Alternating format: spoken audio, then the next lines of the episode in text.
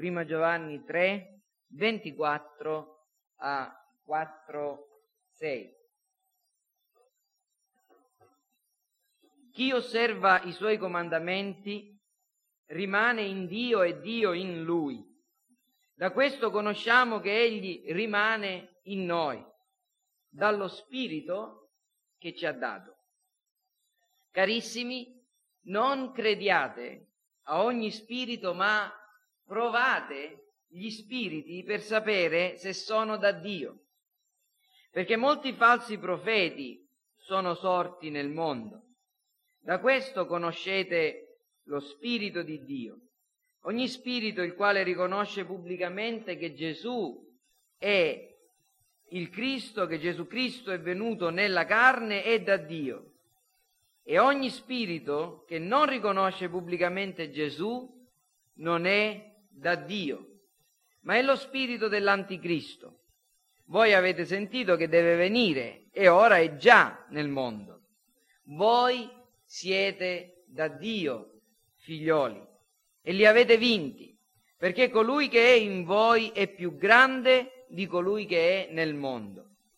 Costoro sono del mondo, perciò parlano come chi è del mondo e il mondo li ascolta. Noi siamo da Dio. Chi non è da Dio non ci ascolta. Da questo conosciamo lo spirito della verità e lo spirito dell'errore. Amen. Quindi stiamo continuando e continueremo questa mattina a considerare l'insegnamento del eh, versetto 1. Domenica scorsa vi ho fatto osservare che eh, qui in questo versetto è contenuta una ingiunzione, un preciso eh, e importante comandamento che l'Apostolo Giovanni pronuncia e vuole che sia osservato da tutti quanti i destinatari sue, della sua lettera. Egli si rivolge loro dicendo carissimi e abbiamo osservato che i comandamenti, la direzione che viene data al popolo di Dio deve procedere da pastori che amano il popolo e che questi sentimenti di affetto sono, che devono essere ovviamente da entrambe le parti, sono ciò che garantiscono l'ubbidienza, la sottomissione del popolo e anche l'efficacia dell'insegnamento cristiano. Carissimi, poi questa ingiunzione ha due forme, una forma negativa dice quello che non devono fare, non crediate a ogni spirito, il significato è non siate creduloni, non accettate tutti gli insegnanti e tutti gli insegnamenti che giungono, siate cauti, non siate persone che si lasciano abbindolare da chiunque. E poi c'è una parte positiva, cioè qualcosa che quei cristiani dovevano fare, che noi dobbiamo fare ed è quella di provare gli spiriti, che significa letteralmente esaminare, scoprire quale sia la vera natura delle cose. Vi ricorderete che questo termine, questo verbo è quello che noi troviamo anche in Prima Corinzi 3, 13, dove è scritto che il fuoco farà la prova per vedere la vera natura delle opere cristiane. Quindi questa prova è esattamente scoprire la natura delle cose. Voi non crediate a ogni spirito, ma esaminate attentamente gli spiriti, e abbiamo visto che significa l'insegnante e l'insegnamento per vedere se sono da Dio. Perché? E qui c'è un uh, rinforzo, in pratica una spiegazione di questa ingiunzione. Molti falsi profeti sono sorti nel mondo, da sempre ci sono stati falsi profeti. Allora, proprio a causa di questo, dovete provare gli spiriti. Domenica scorsa ho concluso facendovi vedere alcuni passi nel libro del Deuteronomio e poi in Geremia che parlano del modo in cui noi possiamo scoprire quali sono i falsi profeti. Questa mattina continueremo eh, su questa linea cercando di andare un po' più a fondo per vedere quali sono le implicazioni di quanto vi ho esposto. E la prima cosa è questa, la prima dottrina, il primo insegnamento di questo versetto è che le menti umane, oltre ad essere capaci di produrre pensieri, insegnamenti e quindi poi che si traducono in azioni che risultano dalla propria condizione, dalla propria natura, le menti umane possono essere influenzate e dallo Spirito Santo e da altri spiriti. Questa è una, una dottrina che dobbiamo fare attenzione a non trascurare, una verità che non dobbiamo, fare, non dobbiamo trascurare assolutamente, dobbiamo tenere in alta considerazione. Avete visto che in questi versetti l'Apostolo Giovanni dice che ci sono spiriti da Dio, che procedono da Dio, al versetto 1, e poi parla di spiriti che non sono da Dio, al versetto 3. Ecco, ogni spirito che non riconosce pubblicamente Gesù non è da Dio. L'Apostolo Giovanni parla dello spirito di Dio al versetto 2 e poi parla al versetto 3 dello spirito dell'anticristo. E poi nel versetto 6 l'Apostolo Giovanni parla dello spirito della verità e dello spirito dell'errore. Quindi questo ci deve far comprendere che e ricordare che esiste un conflitto spirituale e che noi, sebbene viviamo camminando con i piedi per terra e potremmo dimenticarci che visto che noi tocchiamo, ecco, tutto quello, la nostra dimensione è quella materiale, che esiste una dimensione spirituale che è parallela, compenetra, è attiva nel mondo materiale e che gli spiriti, oltre che lo Spirito Santo, influenzano le menti umane. È qualcosa che generalmente noi tendiamo a dimenticare. Tendiamo a dimenticare che nel mondo noi ci troviamo in una grande e continua lotta a livello filosofico tra la verità e la falsità. Insegnamenti autentici sono sfidati continuamente da insegnamenti falsi, sane dottrine da false dottrine. La vera religione e la teoria, il sistema della vera religione, da sistemi e teorie di religioni false o erronee. La, questa epistola parla di, proprio di questa verità, dal versetto 18 del capitolo 2 fino al versetto 28. Vi ricordate? Abbiamo parlato di questi anticristi che sono sorti nel mondo, che insegnano cose false. C'è un continuo combattimento a livello di idee tra la verità e la menzogna. Non dimentichiamocene. Questo deve farci drizzare le antenne. Questo deve farci, dobbiamo stare allerta proprio per questa ragione. E questo è quello che sta dicendo l'Apostolo Giovanni. La seconda cosa è che c'è un combattimento a livello fisico tra i figli del diavolo e i figli di Dio. Di questo ne parla l'Apostolo nel, continuando dal versetto 29 del capitolo 2 fino al versetto 12. Vi ricordate? Alla fine egli conclude col fatto che Caino uccide Abele.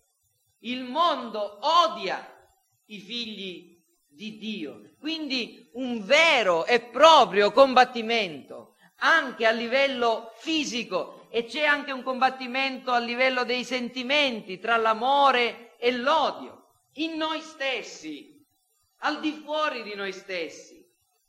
Non amate a parole, non amate eh, a chiacchiere, amate con i fatti, amate in verità. Perché? Perché i sentimenti dell'amore e dell'odio, perché il sentimento dell'indifferenza è odio, si combattono, cercano di prendere il dominio della vita umana.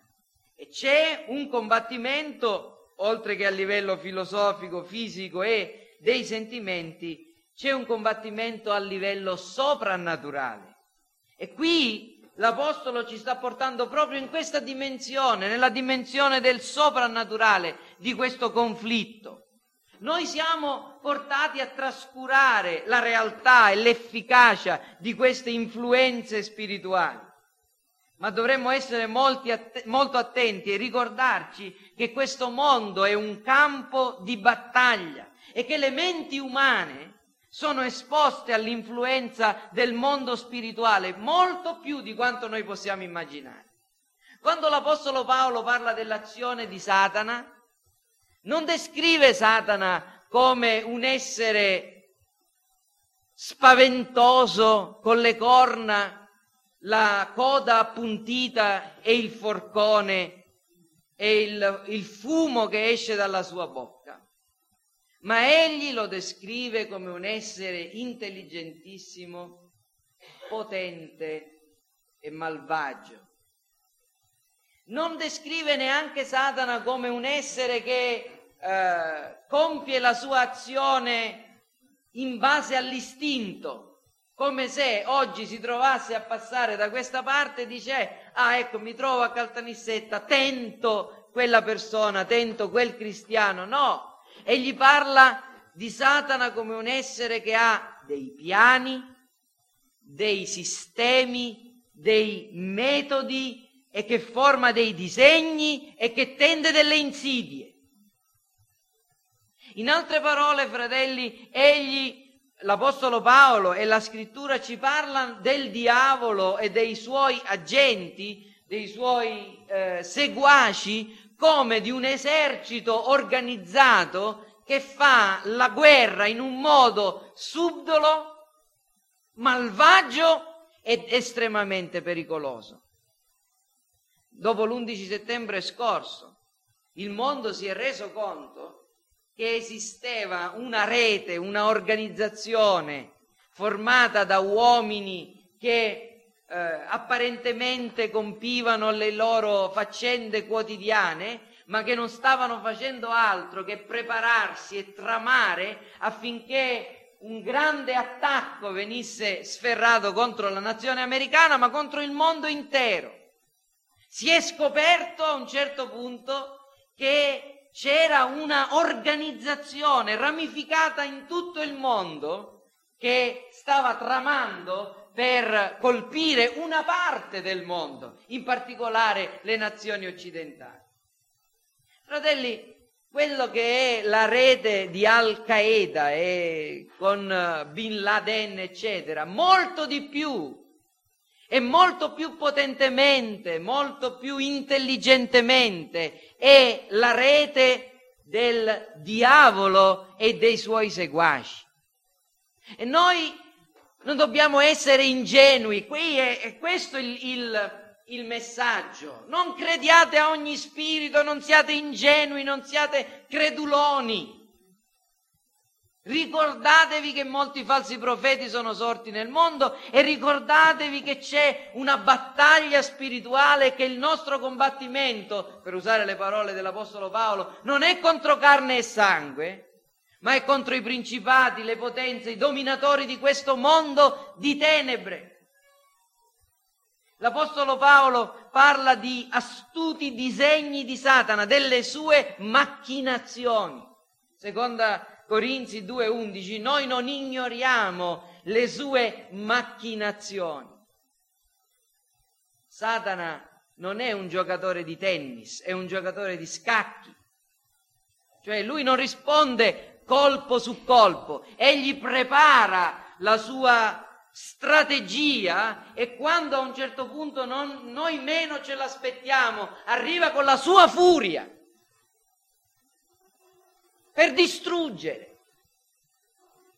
Questo deve farci davvero drizzare le orecchie e prendere le precauzioni.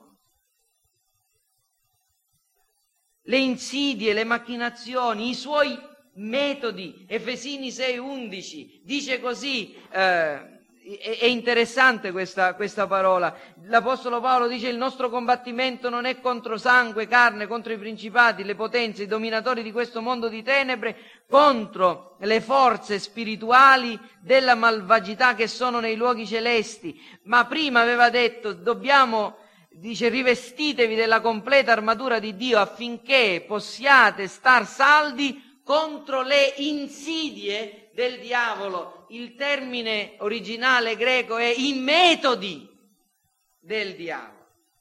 I metodi. Egli ha una metodologia, un sistema, un modo di attaccare i cristiani. Quanto siamo ingenui noi quando crediamo che la vita è così, una, una passeggiatina, facciamo le nostre le, a, iniziamo la nostra giornata, ci lanciamo nelle nostre attività, pensiamo che eh, quello che vediamo soltanto è reale, no, c'è molto di quello, molto di ciò che non vediamo, che è assai più reale di quello che noi vediamo. Cristiani, fratelli, ricordatevi che esiste un diavolo, che esistono spiriti malvagi, seduttori, che influenzano le menti degli uomini. Ricordatevi che molte volte dietro una certa attitudine, una certa risposta, un certo modo di comportarsi delle persone o anche degli insegnamenti, non c'è soltanto la cattiveria, la carnalità o la corruzione di quella persona, c'è davvero una vera tentazione per voi, per farvi cadere, per farvi, per distruggere la vostra anima. Ricordiamoci di queste cose. Non siate ingenui. Ricordatevi che le menti umane sono influenzate da spiriti malvagi e che tali spiriti ingannatori sono quelli che hanno influenzato e che influenzano i falsi profeti di ogni tempo. Il loro insegnamento nella scrittura è definito dottrine di demoni. Le dottrine di demoni non sono quelle che i demoni dettano alle persone. Immaginatevi, no? Un demonio che spunta a una persona e gli dice insegna queste cose. Noi non dobbiamo pensare così. Generalmente non è così. La gente non riceve tramite scrittura automatica le false dottrine da predicare dai pulpiti o da insegnare nelle aule dell'università. Ma insegnamenti malvagi, insegnamenti di demoni vengono arrivano a noi uomini attraverso il mistero dell'influenza demoniaca sulla mente umana. Dottrine di demoni, uomini bugiardi, dice l'Apostolo, l'Apostolo Paolo. Infatti vorrei che, che leggeste insieme a me proprio questa dinamica. L'Apostolo con poche parole ci fa comprendere il modo in cui l'errore si insinua nella Chiesa addirittura. Prima Timoteo 4, 1 a 3, lo Spirito dice espressamente che nei tempi futuri alcuni apostateranno dalla fede, dando retta a spiriti seduttori e a dottrine di demoni, sviati dall'ipocrisia di uomini bugiardi. Vedete, questi spiriti seduttori e queste dottrine eh, di demoni vengono eh, trasmesse, insegnate da uomini bugiardi, segnati da un marchio nella propria coscienza, essi vieteranno il matrimonio, eccetera. Quindi uomini bugiardi che insegnano dottrine di, di demoni e tali insegnamenti fuorvianti sono anche definiti come comandamenti degli uomini, inutili, vani, dannosi potremmo vedere altri versetti nella scrittura. Quello che voglio ricordarvi però adesso e che vorrei che rimanesse impresso riguardo all'insegnamento di questo versetto è che esiste un'influenza spirituale sulle menti degli uomini. Lo Spirito Santo influenza beneficamente gli uomini, ma ci sono spiriti malvagi che influenzano in modo malefico le menti umane.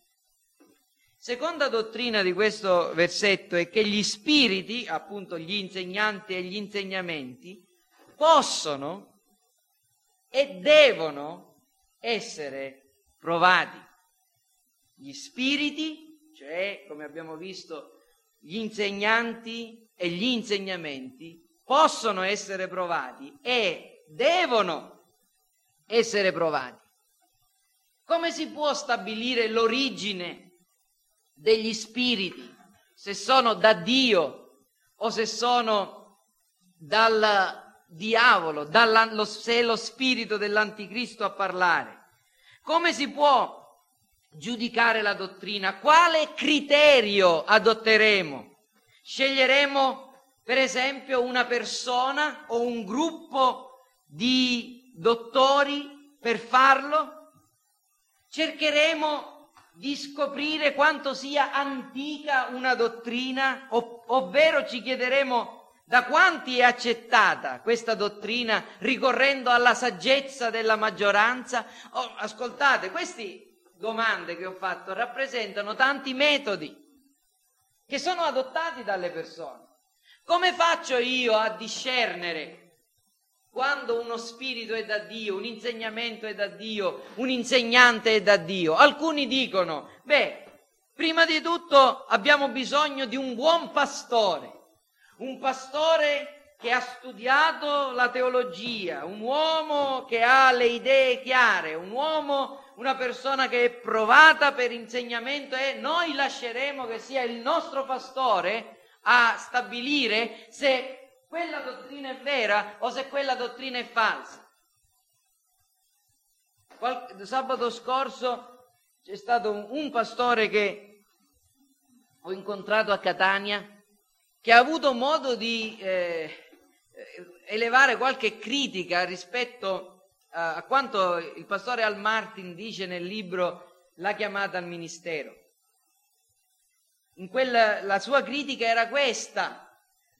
Non dobbiamo permettere che siano le chiese a scegliere i pastori, perché questo significa che gli uomini sceglieranno persone, dottori secondo le loro voglie. Devono essere i pastori a scegliere quelli che sono qualificati per il ministero e quindi a chiamarli al ministero imponendo loro le mani e ordinandoli al ministero. Vedete, questo è eh, episcopalismo. Così è nato il sistema della Chiesa Cattolica Romana e così si è affermato anche nelle chiese evangeliche il sistema episcopale. Tutto deriva da una scarsa considerazione della Chiesa locale e dell'opera dello Spirito nei singoli credenti. Quando una Chiesa locale non è formata da persone che hanno il discernimento, significa che non è una Chiesa locale significa che non è formata da cristiani, perché chi ha lo spirito di Dio è capace di giudicare gli spiriti.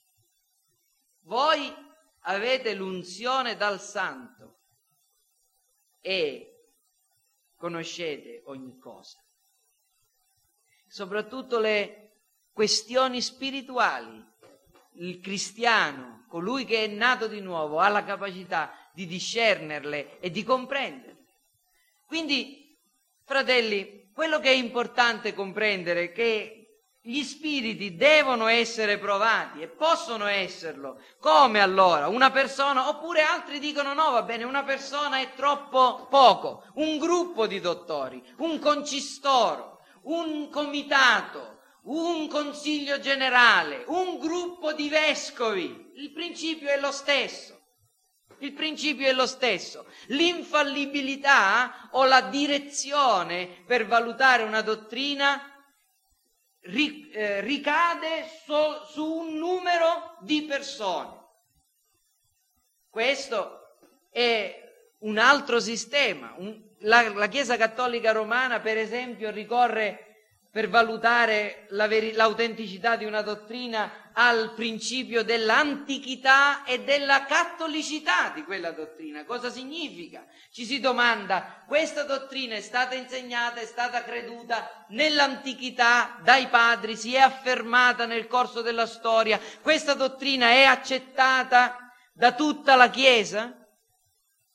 Voglio mostrarvi solamente due esempi per farvi comprendere che tutti questi sono sistemi difettosi e pericolosi per stabilire l'autenticità e l'origine di un insegnamento. Per esempio, una antica dottrina potrebbe essere solo un vecchio errore. Vi ricordate quando Gesù, confrontato dai farisei, questi dicevano loro, come mai non segui tu la tradizione degli antichi. L'antichità di una pratica o di un insegnamento, il tempo che è trascorso ed è stato per, per, per il quale si è affermato un insegnamento, non è una garanzia della sua autenticità. Ricordatevi di quel rotolo della legge che per tanto tempo era stato nascosto dimenticato, perduto, smarrito. Quando al tempo di Giosia fu ritrovato e portato al re, quelle cose lette sembravano una grande novità, ma in realtà erano l'antica verità che spazzava generazioni e generazioni di errori e migliaia di falsi insegna- insegnanti e insegnamenti che si erano attestati nel tempo in cui quella legge del Signore era stata dimenticata. Fratelli, non è l'antichità. Quante volte sentiamo dire, ah, la mia religione è stata buona per mia madre, per mio nonno, per i miei... Io sono nato qui, muoio qui, questi ragionamenti per chi davvero ha un po' di sale in zucca, per chi davvero vuole ubbidire alla parola di Dio, sono distruttivi. Non credete a ogni spirito, provate gli spiriti. Datevi da fare per comprendere se sono da Dio. Impegnatevi in prima persona, dovete farlo. E molte volte si dice, vabbè, però questo è, stato, è creduto da tutti, è creduto da tutti, ma forse lo Spirito di Dio è passato da qualche parte si è fermato da te soltanto per farti capire la verità? Chi sei tu da solo una voce che insegna queste cose e tutti gli altri non hanno capito niente? La cattolicità, vedete? No, la, la, la grande diffusione dell'insegnamento ma io mi ricordo che nella, che nella Bibbia c'è un caso in cui un certo re che si chiamava Agab, che voleva andare a fare la guerra, consultò 400 profeti che gli dicevano tutti a una stessa voce, vai e vincerai. E poi ce n'era un solo profeta, un certo Micaia, che aveva un parere diverso. Chi aveva ragione? Non erano i 400 profeti, ma era quell'unico profeta, perché quei 400 erano vittima di una delusione di massa, un inganno. Ma molte volte è il contrario, eh? molte volte è il contrario, devo dire la verità. Per onor del vero, molte volte chi è che, che canta fuori dal coro è proprio la persona che si sta ingannando. Ma non è sempre così. Non è sempre così. Per questo non dovete credere a ogni spirito, ma provare gli spiriti. In altre parole, il criterio giusto non è quello di dire è uno contro tutti, ha ragione lui. Neppure il criterio è sono tutti contro uno, hanno ragione loro. No, bisogna provare gli spiriti. E questa è un, questo è un dovere di ciascun cristiano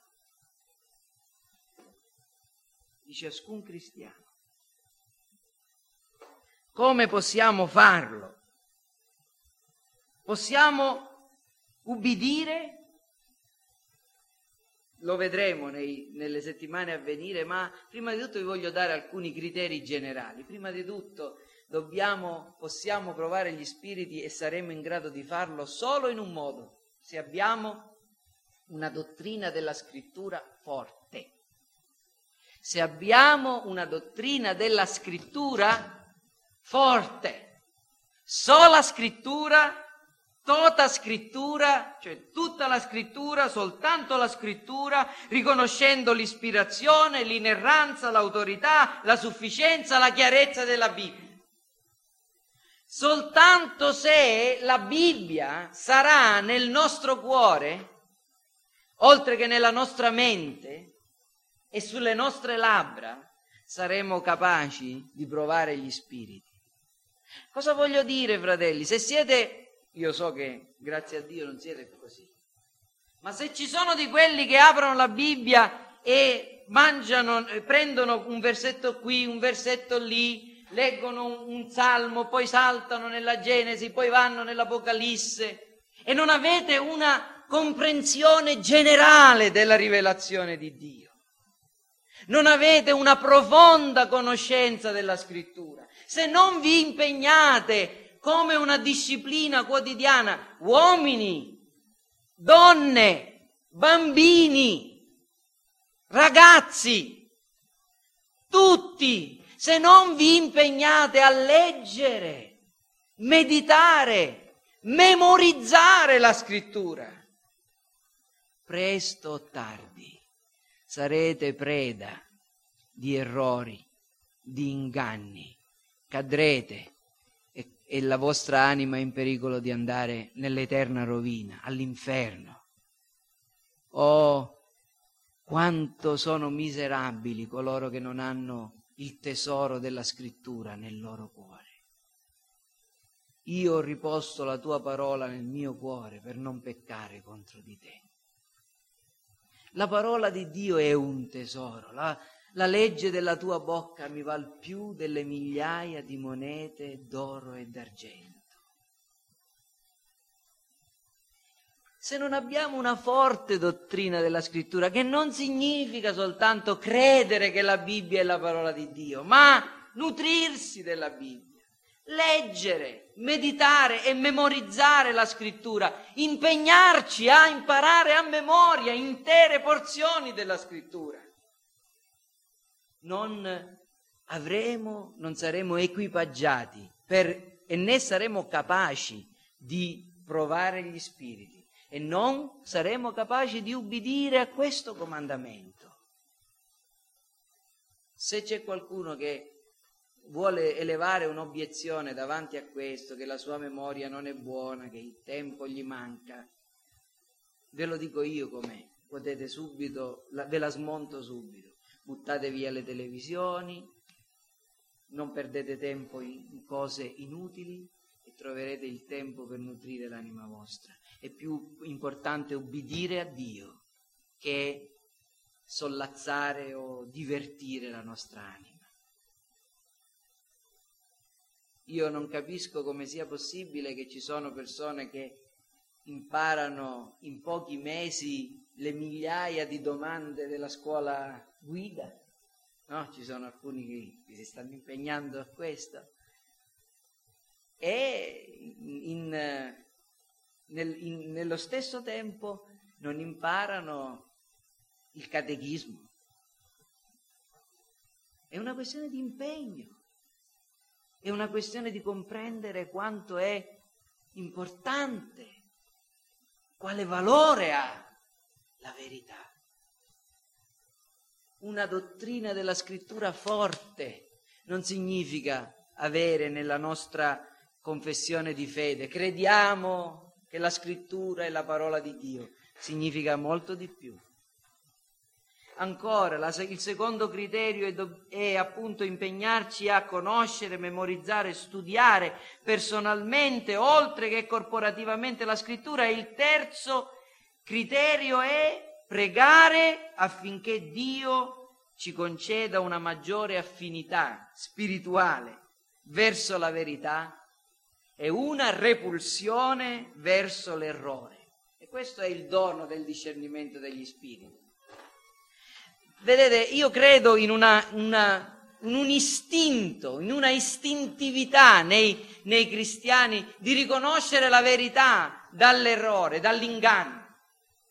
Io credo che colui che possiede lo Spirito di Dio e che ha riempito la propria mente il proprio cuore della parola di Dio, ottiene, e deve pregare per questo, una capacità di avere un'affinità della mente verso la verità. In altre parole, egli riconosce, ella riconosce la verità e la segue. E quando sente delle cose strane, si volge da un'altra parte, si volge da un'altra parte. Questo è il discernimento degli spiriti e dobbiamo pregare che Dio ci conceda questa abilità spirituale.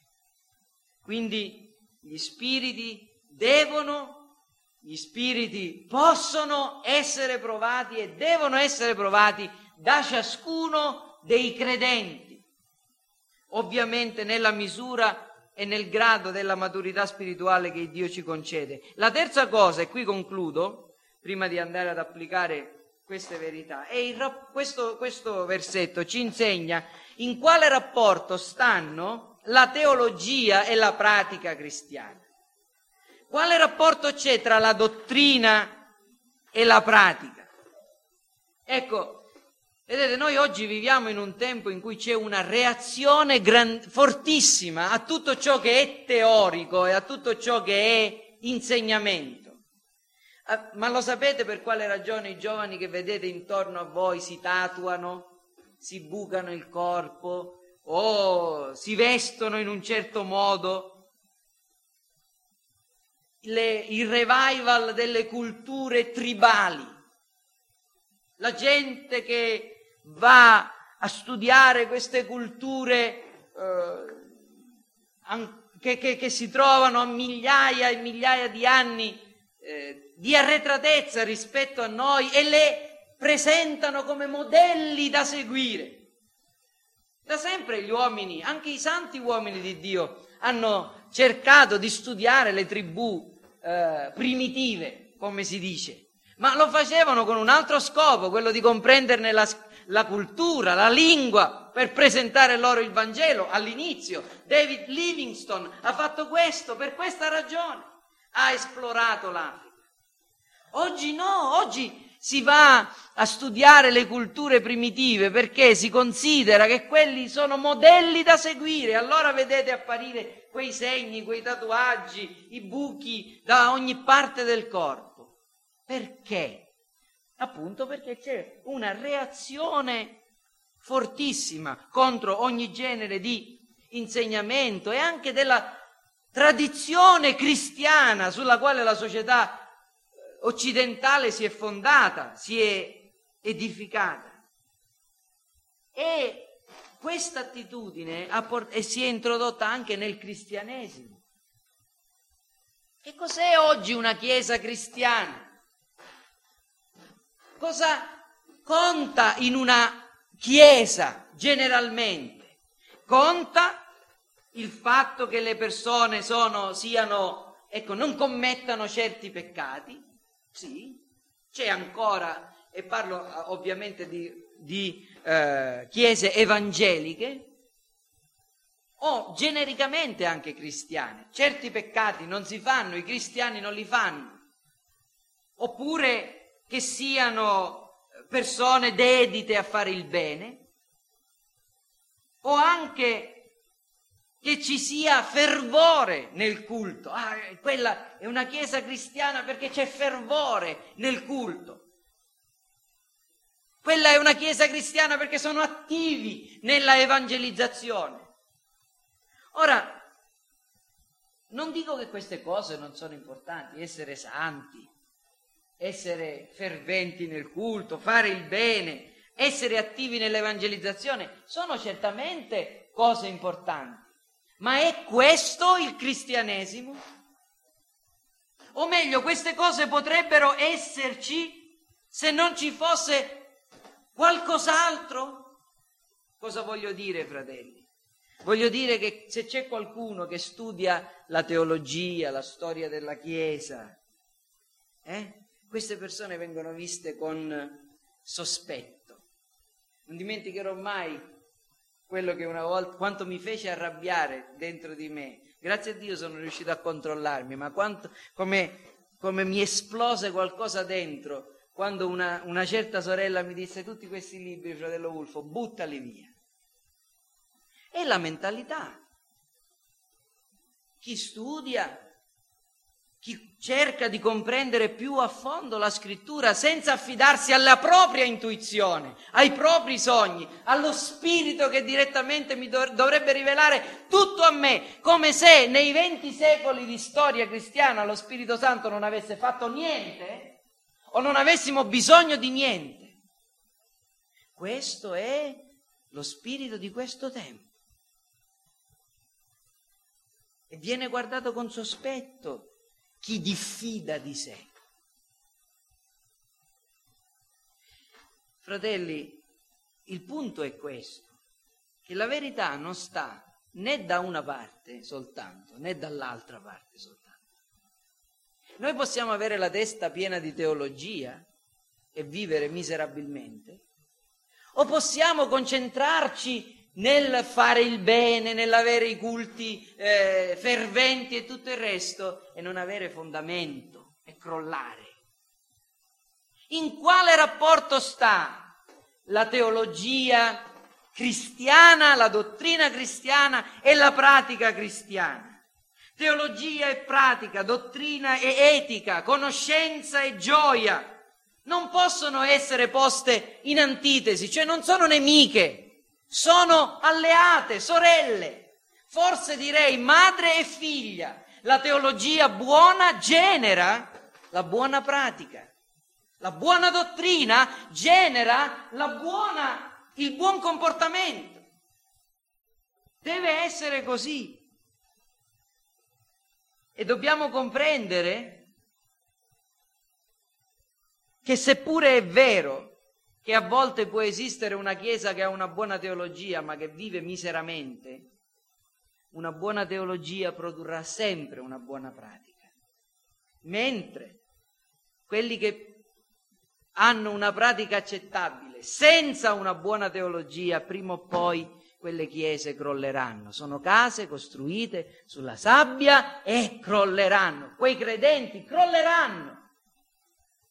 Sono palloni gonfiati.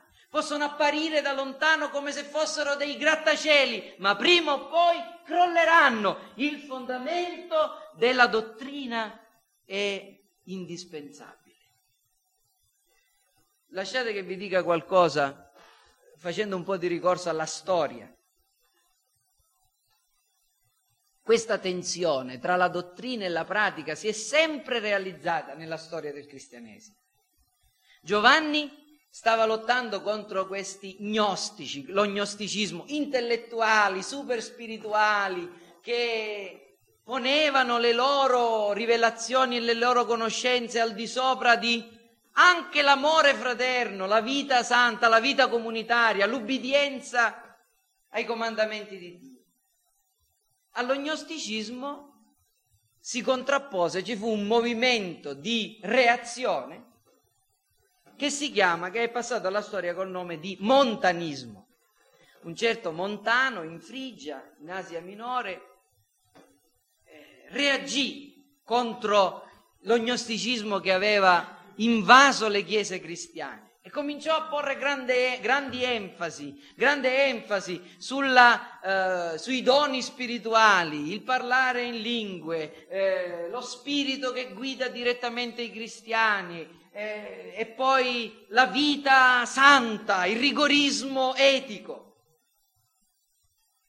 Si circondò di alcune profetesse, cominciò a dire che Cristo sarebbe ritornato da lì a poco tempo e che eh, lo Spirito Santo, lui era l'incarnazione dello Spirito Santo, lo Spirito Santo parlava attraverso di lui. E ci furono disastri, disastri nella Chiesa a causa di questo.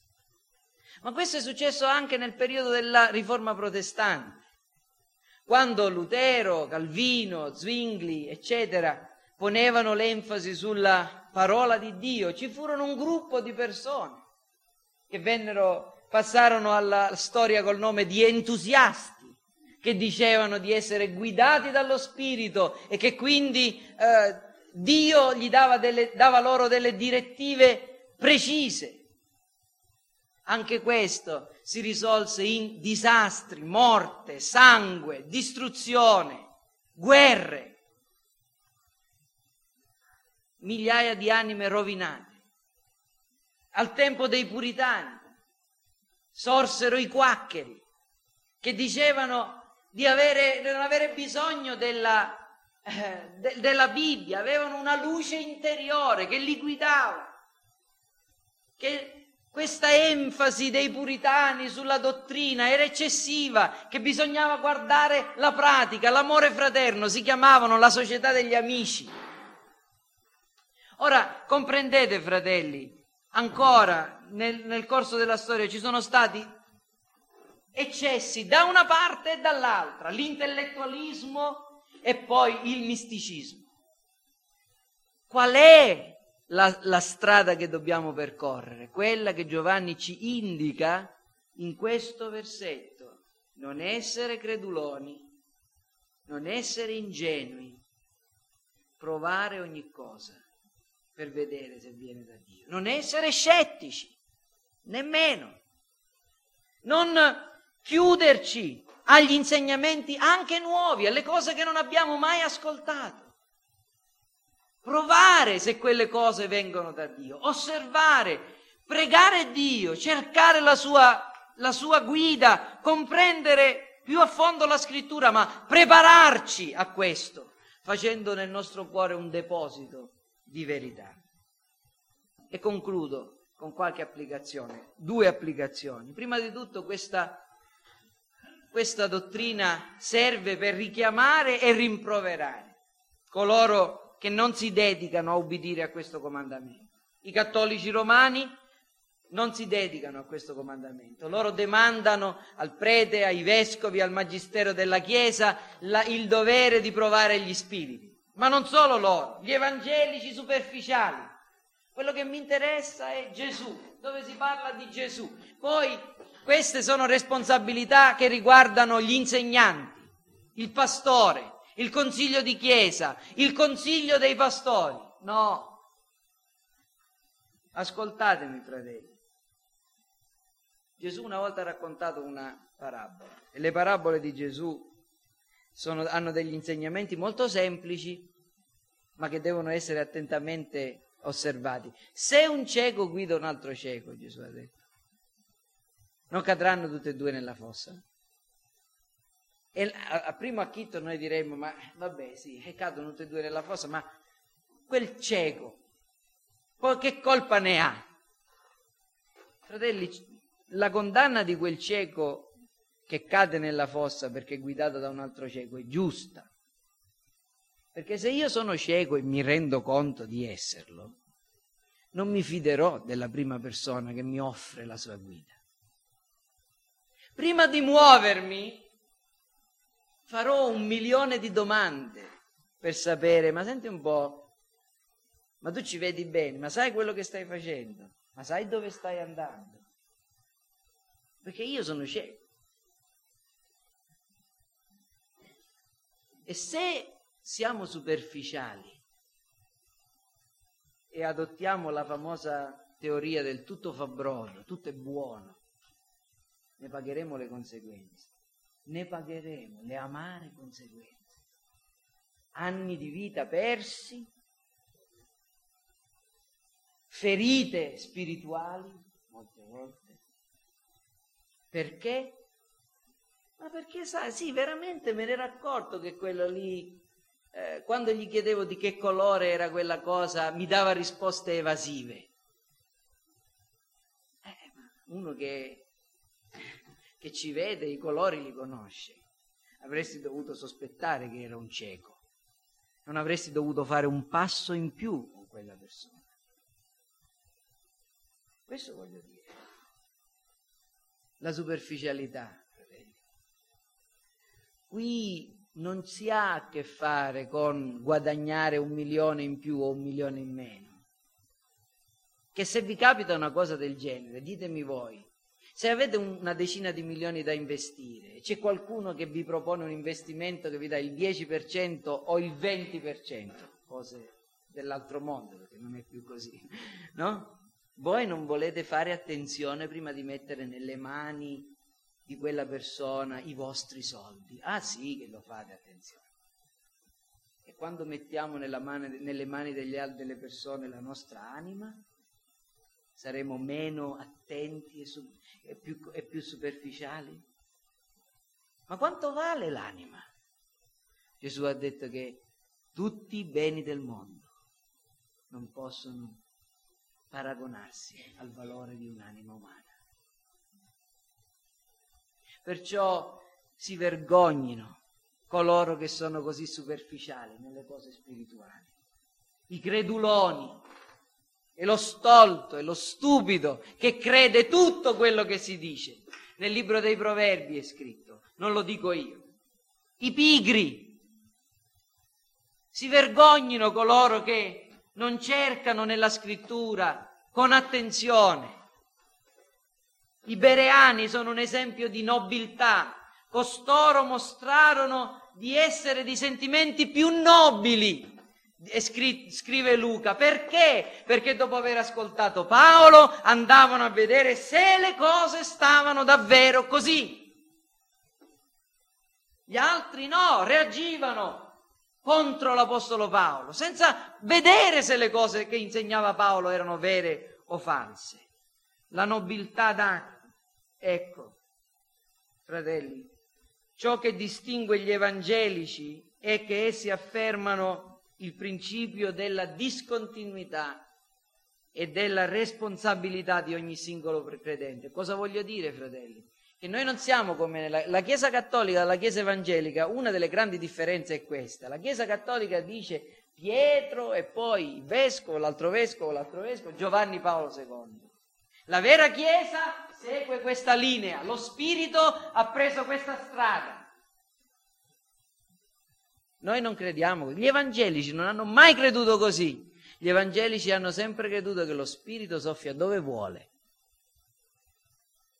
E che quando una chiesa diventa corrotta, Cristo rimuove quel candelabro dalla sua presenza e ne solleva un'altra e va da un'altra parte.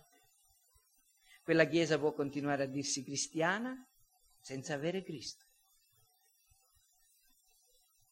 Perciò noi dobbiamo riconoscere la strada dello spirito, provare gli spiriti, non sulla base di una continuità storica, ma sulla base di una continuità di fedeltà alla parola rivelata, alla dottrina degli apostoli. Questo è quello che vedremo in seguito, no? Che Giovanni dice. E ancora, la responsabilità di ogni credente. Molto si è detto sulla dottrina del libero esame, no? Hanno rimproverato Lutero dicendo tu hai detto che ogni uomo ha il diritto di esaminare da solo la Bibbia, hai visto quello che è successo? Migliaia di sette evangeliche. Lutero non, in, non intendeva dire che ogni cristiano può fare di testa sua. Ma quando Lutero e i riformatori hanno insegnato la dottrina del libero esame, intendevano dire che ogni cristiano ha il diritto di valutare e trarre delle conclusioni sulle cose che gli vengono insegnate, che non deve demandare tutto agli altri, ai dottori, ai vescovi o al Papa o a un concilio. Io ho il diritto, se ho lo spirito di poter formarmi una opinione personale. Un diritto. Certo, questo diritto deve essere accompagnato dalla sobrietà e dall'umiltà e comprendere che Dio ha dato doni diversi agli uomini, certo, e che ci sono alcuni che sono chiamati ad essere insegnanti nella, nel, della scrittura, nella Chiesa, che non tutti possono, sono dottori, ma io ho il diritto di fare delle domande, di capire, ho il diritto di poter capire le cose che mi si insegnano. E infine, questa dottrina si applica per esortare e incoraggiare coloro che vogliono seriamente ubbidire alla parola di Dio. Bisogna che ciascuno di noi sia in grado di provare gli spiriti, che abbandoniamo quella infantile ingenuità ed esercitiamo un amorevole discernimento. Questo significa che ciascuno di noi deve leggere la sua Bibbia, deve conoscerla, deve meditarla, deve impararla a memoria, almeno porzioni di essa. Ciascuno di noi deve leggere la teologia e la storia del cristianesimo. Sì, ciascuno di voi. Semplici libri di teologia, i libri che stiamo pubblicando noi un cordiale divino, teologia proprio elementare e così via. E dobbiamo leggere la storia del cristianesimo, perché quando noi non conosciamo quello che Dio ha fatto nel passato, non ci orientiamo su quello che sta facendo e che, che farà. E ancora, dobbiamo esercitare il discernimento. Quando ci sarà l'occasione, e io spero che Dio ci dia questa felice occasione, di scegliere degli uomini e di incaricarli nel ministero di anziani, di diaconi, per mandarli a predicare altrove. Chi ha il dovere di esercitare il discernimento? Il fratello Ulfo? Soltanto? Certo, io credo che la parola di un anziano abbia un peso maggiore, di un pastore abbia un peso maggiore di, del peso che può avere il, la parola di un membro della Chiesa. Non per una questione di gerarchia, ma semplicemente per una questione di funzione. Però ricordatevi che la maledizione della, delle chiese è quando dietro ai pulpiti salgono persone che non sono dotate da Dio e che non hanno le caratteristiche spirituali per svolgere quel ministero. E quando le chiese permettono a tali persone da stare, a stare dietro i pulpiti, si meritano la condanna di avere tali insegnanti. Perché? Perché non hanno esercitato il discernimento. Quindi preparatevi, prepariamoci nella scelta di uomini da incaricare nel ministero di anziano, di diaconi, nella valutazione degli insegnanti e anche nella valutazione di coloro che frequentano o iniziano a frequentare la nostra Chiesa. Ricordatevi che accogliere un nuovo membro nella nostra Chiesa non è dovere esclusivo del pastore, ma è una concordia dei membri, perché quella persona, quel membro nuovo viene accolto non nella mia famiglia, ma nella nostra famiglia. E ricordatevi che c'è una lode per chi fa così. Io conosco le tue opere, Gesù dice alla chiesa di Efeso, la tua fatica, la tua costanza, So che non puoi sopportare i malvagi e hai messo alla prova quelli che si chiamano apostoli ma non lo sono e che li hai trovati bugiardi. Hai questo, che detesti le opere dei Nicolaiti, che anch'io detesto. Vedete, una lode per le chiese che fanno così ma c'è anche una minaccia per chi non lo fa. Alla chiesa di Tiatiri Gesù dice, ma ho questo contro di te, che tu tolleri Jezabel, quella donna che si dice profetessa, e insegna e induce i miei servi a commettere fornicazione e a mangiare carni sacrificate agli idoli. Le ho dato del tempo perché si ravvedesse, ma lei non vuol ravvedersi della sua fornicazione. Ecco, io la getto sopra un letto di dolore e metto in una grande tribolazione coloro che commettono adulterio con lei, se non si ravvedono delle opere che ella compie. Una lode e una minaccia. Carissimi, non crediate a ogni spirito, ma provate gli spiriti per sapere se sono da Dio, perché molti falsi profeti sono sorti nel mondo. Amen. Chiniamo il capo, fratelli. Padre Celeste, noi ti ringraziamo per la tua parola di verità, parola solenne, o oh Signore, che mette in subbuglio la nostra anima, che ci fa tremare, ma che ci dà anche conforto. Ti preghiamo, Signore, che il nostro cuore possa essere disposto, volenteroso, preparato e capace di provare gli spiriti. Ti preghiamo, Signore, che tu faccia sì che ciascuno di noi consideri la propria anima come qualcosa di troppo prezioso per permettere che essa sia nutrita da chiunque, guidata da chiunque.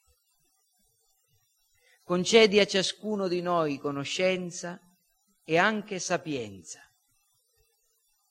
Concedici quel dono del discernimento degli spiriti, quell'abilità che viene dal tuo spirito, Signore. Concedici, o oh Signore, di essere capaci di provare quelli che si dicono apostoli e non lo sono, e trovandoli bugiardi, svergognarli dinanzi a tutti. Concedici però anche di amare, incoraggiare e considerare preziosi coloro che sono veri servi tuoi, anche se hanno delle debolezze, anche se non sono perfetti. Concedici, o oh Signore, di essere una di quelle chiese che davvero conosce l'opera del tuo Spirito, che davvero stima l'opera del tuo Spirito e che davvero apprezza e onora quelli che ti onorano. Ti ringraziamo, Signore, ti chiediamo, rimani con noi, facendo sì che questi pensieri non solo ci accompagnino per un po', ma che risiedano nel nostro cuore sempre. Nel nome di Gesù te lo chiediamo. Amen.